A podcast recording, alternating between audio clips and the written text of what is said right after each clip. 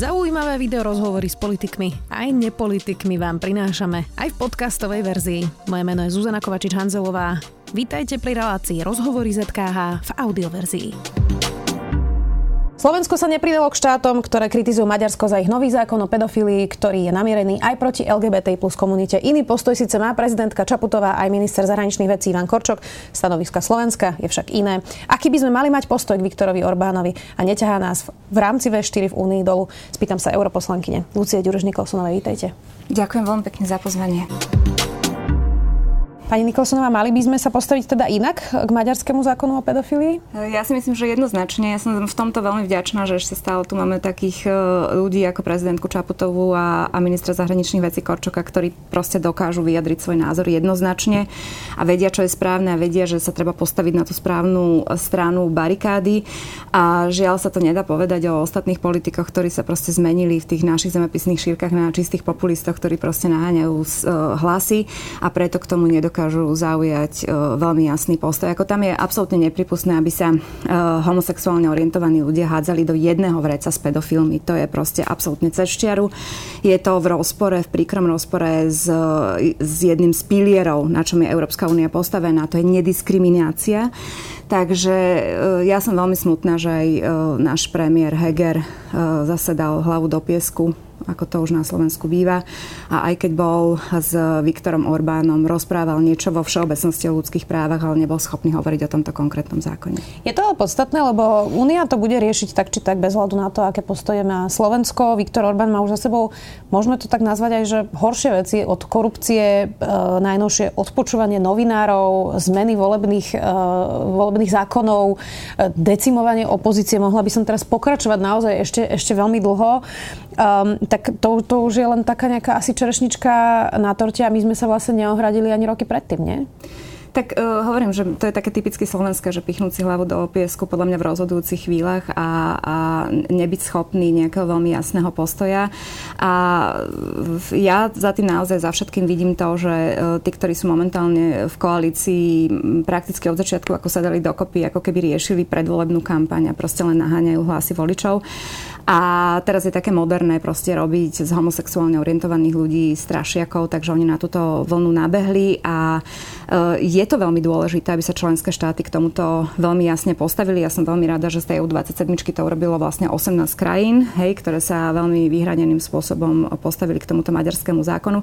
A to, že Viktor Orbán proste s tým, čo robí v Maďarsku, je čierna ovca v rámci tej EU27 je viac ako jasné a ja si myslím, že to bude mať samozrejme nejaké dôsledky pre Maďarsko. Žiaľ, to bude mať dôsledky pre ľudí, ktorí za to vôbec nemôžu, ale len sa proste e, vezú na vlne tých, ktorí za nich rozhodli vo voľbách. Teraz myslíte Maďarov? No Maďarov, Občanov. samozrejme, samozrejme. To mi je veľmi ľúto. Ako by sa k tomu mala teda postaviť e, Únia? Napríklad teda podľa najnovších zistení investigatívcov je Viktor Orbán jeden z tých, ktorý používa spyware Pegasus. Uh, to je teda odpočúvanie z Izraela a odpočúva svojich kritikov. Vieme teda o, o opozičnom novinárovi, ale možno bolo tých ľudí viacej, lebo unikla len časť vlastne tých telefónnych čísel. Uh, tak toto už je naozaj niečo, čo asi nie, nie sú tie hodnoty Európskej únie, na ktorých bola celá únia založená. Čiže čo by sme s tým mali robiť? No mali by sme sa vyjadriť k tomu, mali by sme sa k tomu nejako postaviť čelom a určite by sme nemali ako keby brať do úvahy tú, tú V4, pretože tá V4 podľa mňa začína byť strašne problematická. To už nie je proste tá rodina, hej, ktorá uh, kedysi fungovala na tých nejakých rovnakých princípoch a rovnakých hodnotách. Tam vidíme, čo sa deje uh, s Maďarskom, vidíme, čo sa deje s Polskom. Hej, Polsko veľmi jasne ide tiež v tej Orbánovskej línii, by som povedala. Tam zase to má na svedomí tá ultrakonzervatívna klika.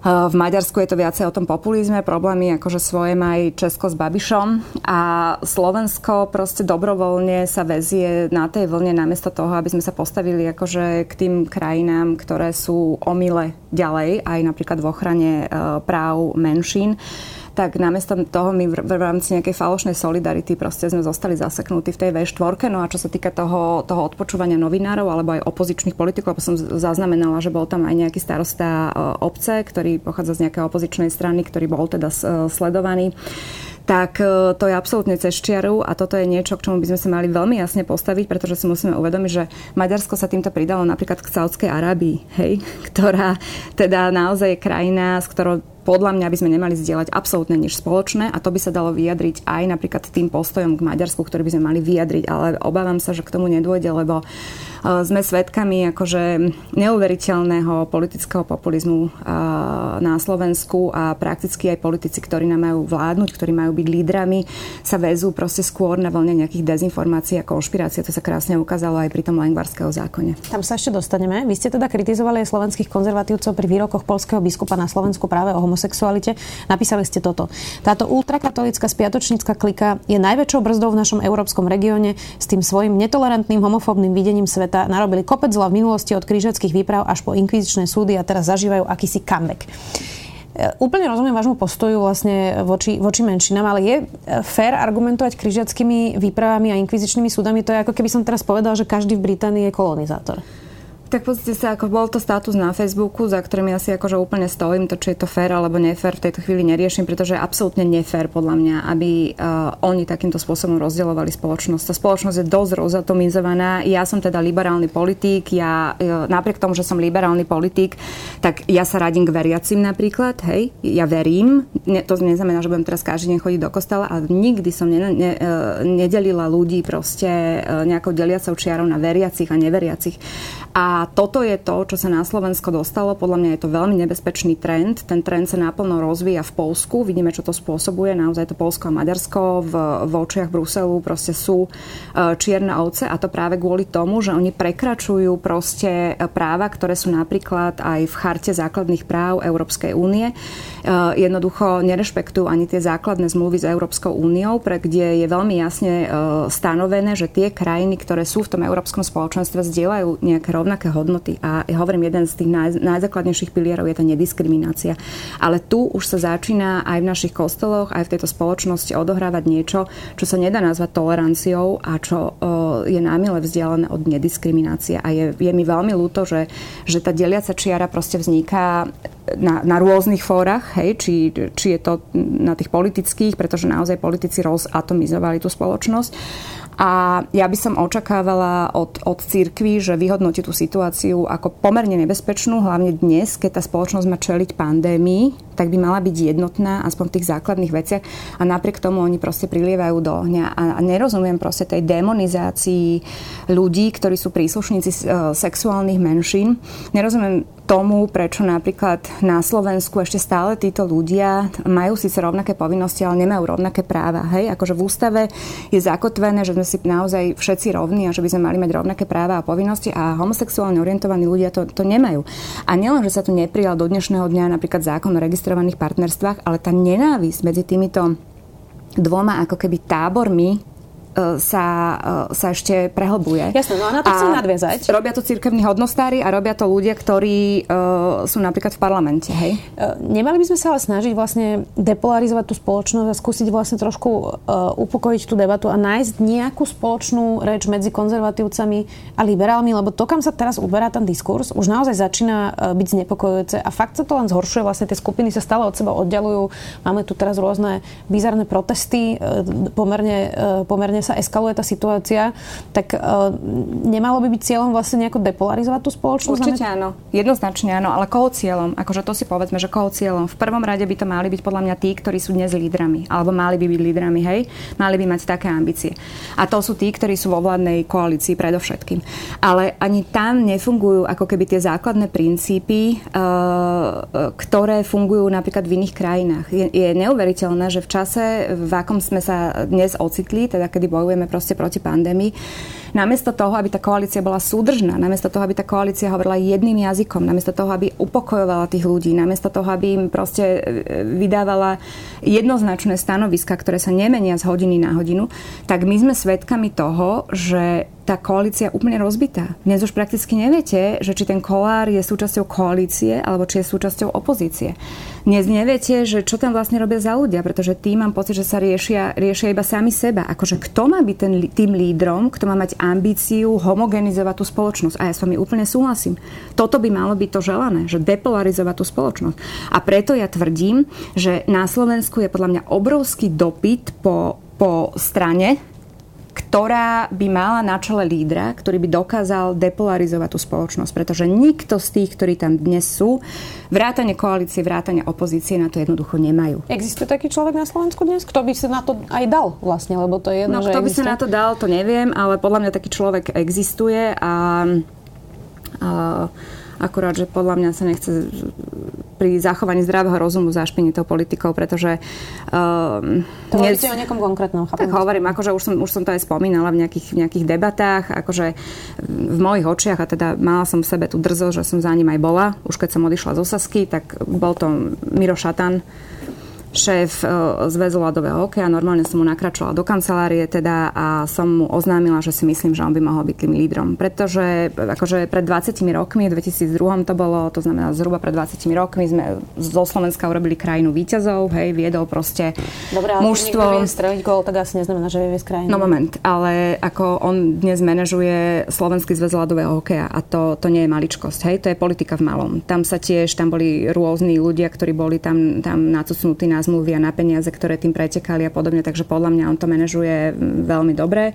No ale to je môj akože osobný postoj. No, bola som za ním, povedala som mu, že by mohol zo Slovenska urobiť znovu krajinu víťazov. Pozrel sa na mňa, vypočul si ma, nepovedal nie, nepovedal áno a predpokladám, že z toho nič nebude. Ale keď sa ma pýtate, či taký človek existuje, určite takí ľudia existujú. Akurát, že je strašne ťažké ich presvedčiť, aby do tej politiky išli.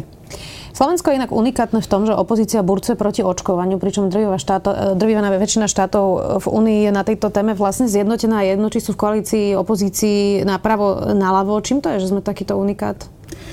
No, to je, my sme naozaj unikát. Akože ja som to pochopila v tom, v tom Bruseli, keď má človek ako keby, že zrazu má informácie o tom, čo sa deje v, v tej EU27 a dokáže to porovnať. A toto je vec, na ktorú ja vám neviem dať určite odpoveď. Tak s niektorými z nich ste boli v politike, tak možno no, ja vám, poviem, ja, ja, ja vám poviem toto, že ja si myslím, že, že um,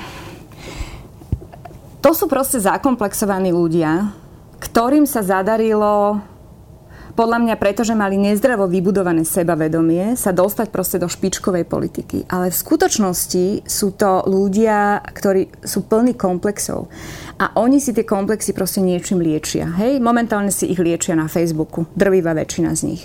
A to sú ľudia, ktorí nie sú vizionári. To sú ľudia, ktorí dokážu odbehnúť stovku, ale nedokážu odbehnúť maratón. Oni vidia proste len krátku vzdialenosť, bum bum a nedokážu ako keby uvažovať dopredu a už vôbec im nezáleží na tejto krajine. To, to vám hovorím úplne zodpovedne. To vám hovorím aj o opozícii aj a to vám hovorím aj o koalícii. Napríklad mi je veľmi ľúto, že Saska, uh-huh. hej, že Saska napríklad pri tom Lengvarského zákone to bolo krásne vidieť Momentálne človek, ktorý má podľa mňa akože najviac toho zdravého sebavedomia, a to preto, že nie je politik, ale preto, že je odborník a podľa mňa človek, ktorému najviac záleží na tejto krajine, pretože vychádza z dát a nie z nejakej ideológie, je ten Lengvarsky.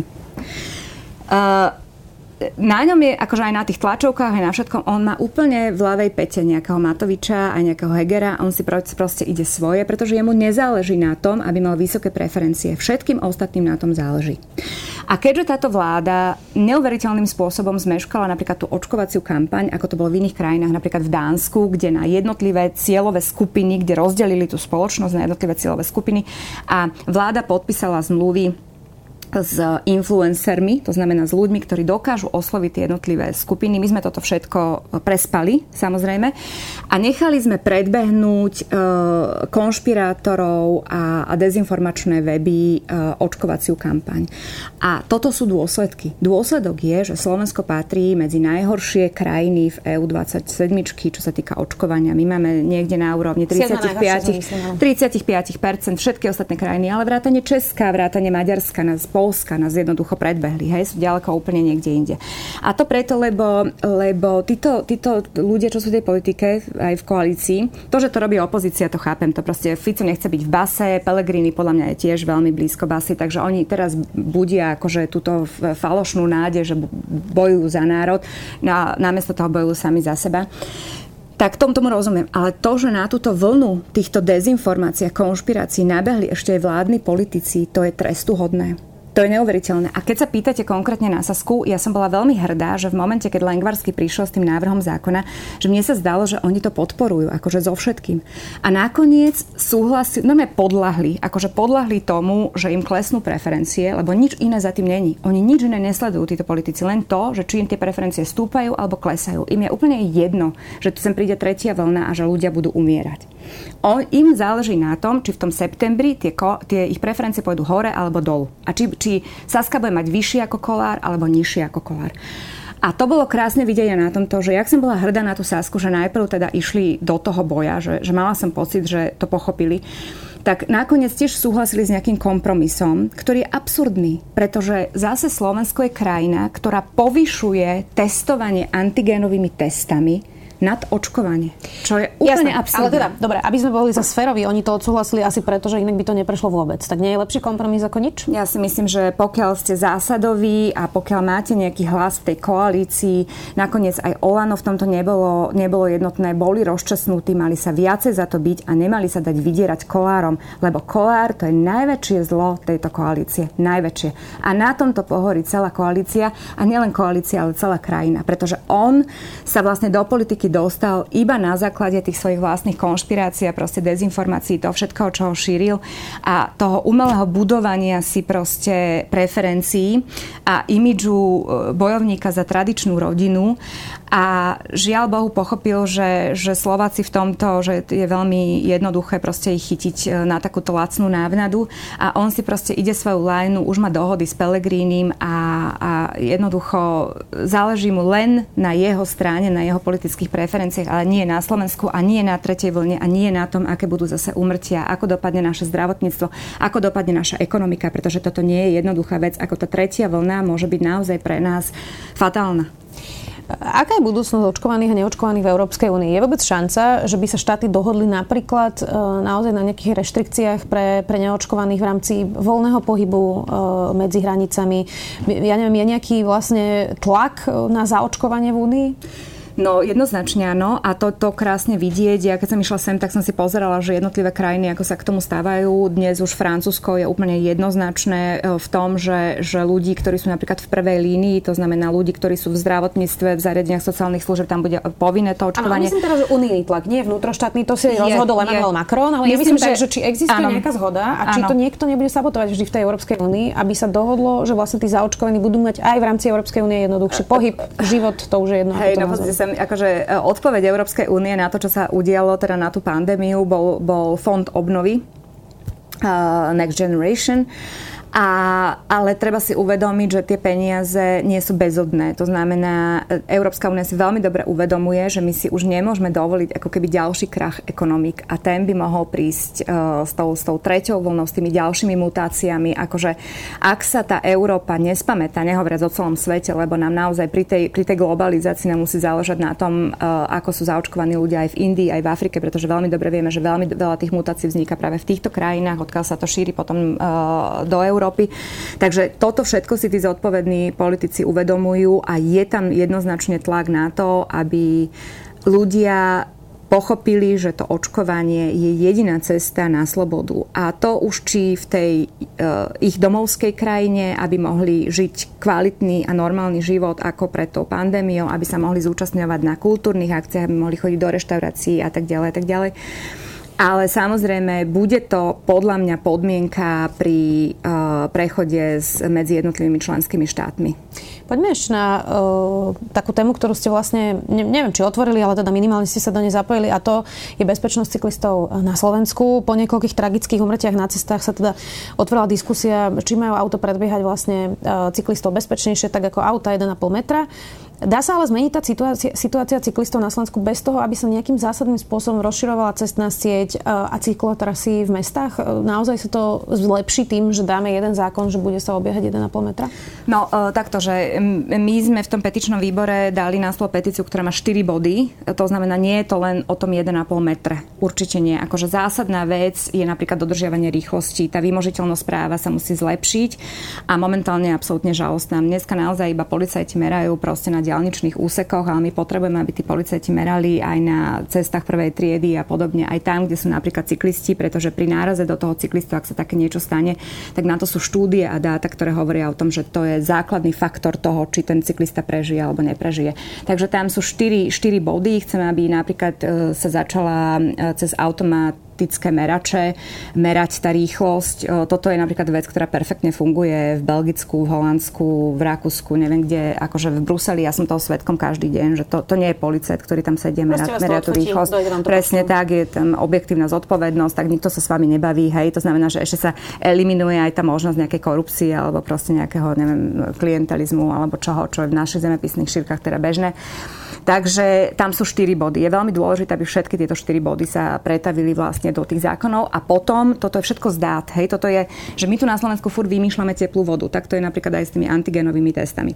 Ale tú teplú vodu už niekto vymyslel, viete, že to koleso je už na svete. Tam sa treba pozrieť len do krajín, kde to funguje a treba to priniesť k nám. A ja sa čudujem, že vždy, keď o tomto hovorím, že viete, že v tom Bruseli funguje akože to, že automaticky merajú tú rýchlosť, alebo funguje tam, že obiehajú cyklistu 1,5 metra. No pani Nikolsonová, u nás to nebude fungovať. Prečo to u nás nebude fungovať? No kto bude u nás merať uh, tých 1,5 metra? Hovorím, a kto to meria v tom, v, tom, v tom Belgicku?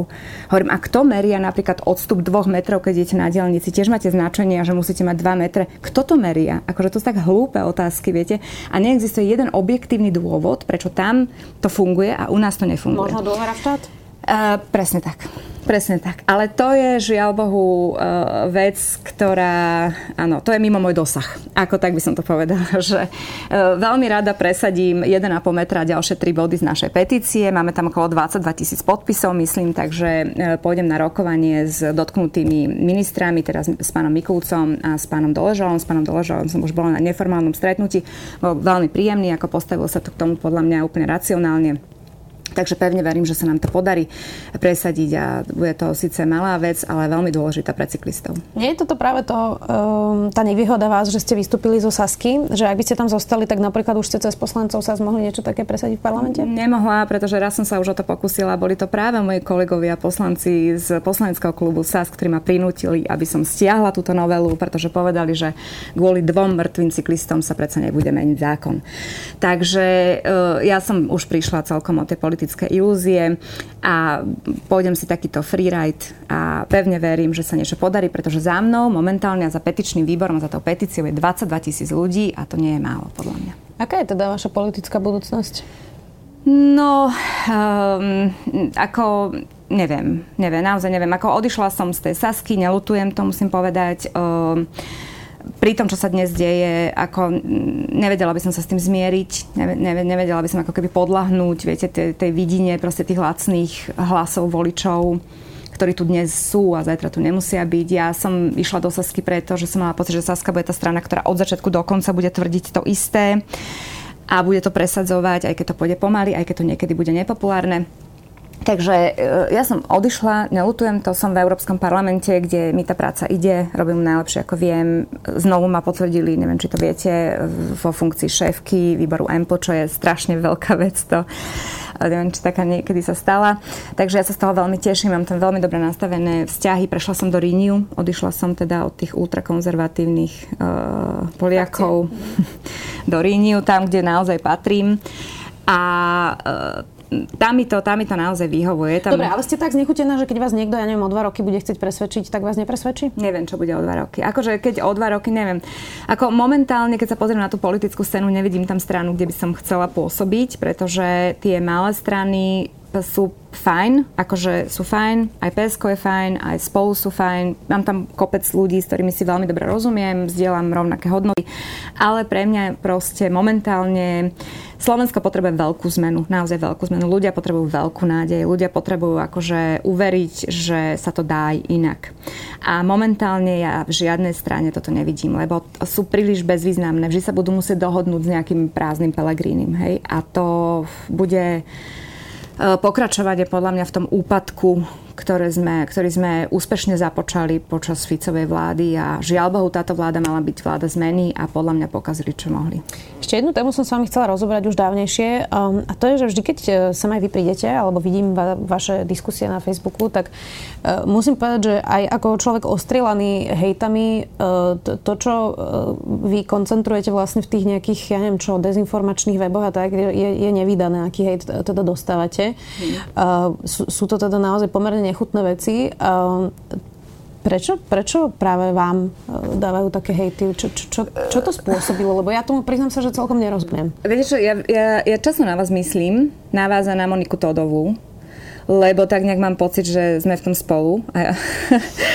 ale e, ja sa, aj sa na tým dosť často zamýšľam, ale um, ja som vždy tak nejak iritovala proste ľudí. A väčšinou som iritovala takých ľudí, ktorí sú akože ne, nešťastní a strašne frustrovaní. Nemyslím nešťastní, akože že však ja súcitím s nešťastnými ľuďmi a teda aj veľmi pomáham, snažím sa proste v rámci možnosti pomáhať ľuďom aj kvôli tej, počas tej pandémie, proste slobodným matkám s deťmi a podobne.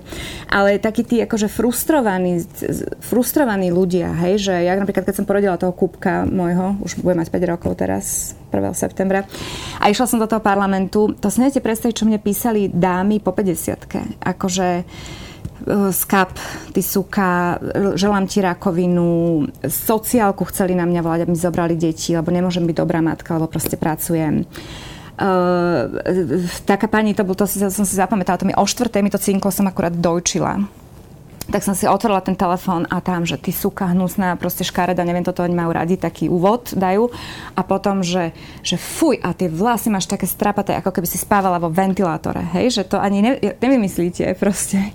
Ale dobre, toto bolo ešte z takých úsmevnejších. A niečím, niečím iritujem tých ľudí, ale ja, ja to beriem tak, že ja som veľmi šťastný človek, ja som strašne vďačná za to, čo mám, hlavne za moje tri deti. Som strašne vďačná, že mám takého manžela, ako mám. Ja, ja proste žijem strašne aktívny život, mám hrozne fajn ľudí v mojom týme. Akože ja... Jasné, rozumiem. A myslím teda... si, že týmto. Myslím si, že týmto. Chápem, dobre, ale teda, že uh, ja, ja si napríklad zase často kladem tú otázku, že, že všetci, alebo teda skôr ženy to zažívajú, čiže všetky ženy, ktoré toto zažívajú v nejakom online priestore, tak uh, povedia, že sú na to zvyknuté, ale že či by sme si na to mali zvykať, to je prvá otázka. Nie. A druhá je, že veď to predsa každého ako trošku menej možno sebavedomého človeka môže odradiť. No mňa to, akože toto je jeden z dôvodov, prečo, ako jeden z dôvodov, hej, tých dôvodov bolo viacej. Ale toto je tiež jeden z dôvodov, prečo ako keby od, odchádzam taká, taká mierne demotivovaná, hej, z toho politického priestoru. Lebo vlastne zistíte počasie, že, že keby ste vybavili svetový mier, tak aj tak vám povedia, že, že fuj, ty rapavá cigánska špata, daj si to rúško, lebo aj, pre, aj to je dôvod, prečo tu sedím v tom rúšku, hej, že nechcem proste iritovať hejterov. No, takže vám to príde tak, že na čo vlastne? Tak e, demotivuje to, ale teraz ste brnkli na veľmi aktuálnu vec, pretože niektorí títo hejteri sa mi aj vyhrážajú, hej, že, že nájdem si ťa železnou tyčou, ťa dobijem, proste neviem čo, znásilňovať ma chcú a, a, no a, a podobne. A toto už postupujem ale orgánom činným v trestnom konaní. No a teraz som si tak akože zozbierala takú kop, kopu hejtov a poslala som to teda orgánom činným v trestnom konaní. Mne je na finále úplne jedno, či ten človek zaplatí 20 eur alebo či zaplatí nulu, on musí pochopiť, že sa mu ozve nejaká autorita z toho úradu a povie mu, že toto není v poriadku. A poď to sem vysvetliť, že prečo si toto napísal tej Nikolsonovej, hej? Alebo tej Čaputovej. Pretože pokiaľ s tým nezačneme niečo robiť, tak sa toho nikdy nezbavíme. A je to fakt, že je toho strašne veľa a dokáže to človeku veľmi znepríjemný ten život. Hej. Žiadny vyšetrovateľ ani nikto ma neodradí od toho, aby som toto neustále robila. A budem to robiť, kým tí ľudia nepochopia, že uh, tak ako to nemôžu urobiť na ulici, tak to nemôžu jednoducho urobiť ani v tom online virtuálnom priestore. Majú to ženy ťažšie v politike v tomto ohľade? Majú majú. Ja sa neradím veľmi k tým, uh, akože takým tým feministkám, viete, že za každú cenu. Ja si myslím, že muži sú veľmi proste významná kategória občanov a to myslím, že by sme mali byť naozaj akože, uh, malo by to byť vybalancované, akože ja som veľký fanúšik schopných mužov, či v politike alebo kdekoľvek inde. Ale faktom je, že tie ženy bývajú fackované dvojnásobne. A oveľa ťažšie sa nám voči tomu bráni, aj preto, že sme veľmi málo súdržné. Neviem, či ste si toto všimli, že sme veľmi málo súdržné. Možno mám šťastie na ženy v svojom okolí. Tak to vám závidím. Ďakujem veľmi pekne, že ste si našli čas, europoslankyňa Lucia Ďurižných Kolsonová. Ďakujem, že ste ma pozvali. Počúvali ste podcastovú verziu relácie Rozhovory ZKH. Už tradične nás nájdete na streamovacích službách, vo vašich domácich asistentoch, na Sme.sk, v sekcii Sme video a samozrejme aj na našom YouTube kanáli Denníka Sme. Ďakujeme. Od Beringovho prielivu cez austrálskú púšť, kanadské hory až do Valašska. Navštívte s nami turistické miesta aj najodľahlejšie kúty sveta. Moje meno je Nadia Hubočan a spolu s Tinou Hamárovou vám každý útorok prinášame Všesvet podcast. Dajte si s nami rannú kávu alebo príjemnú prechádzku, poďme snívať a tešiť sa na časy, keď budeme môcť opäť chodiť po svete. Všesvet podcast vychádza každý útorok na všetkých podcastových aplikáciách a nájdete ho aj na stránke sme.sk.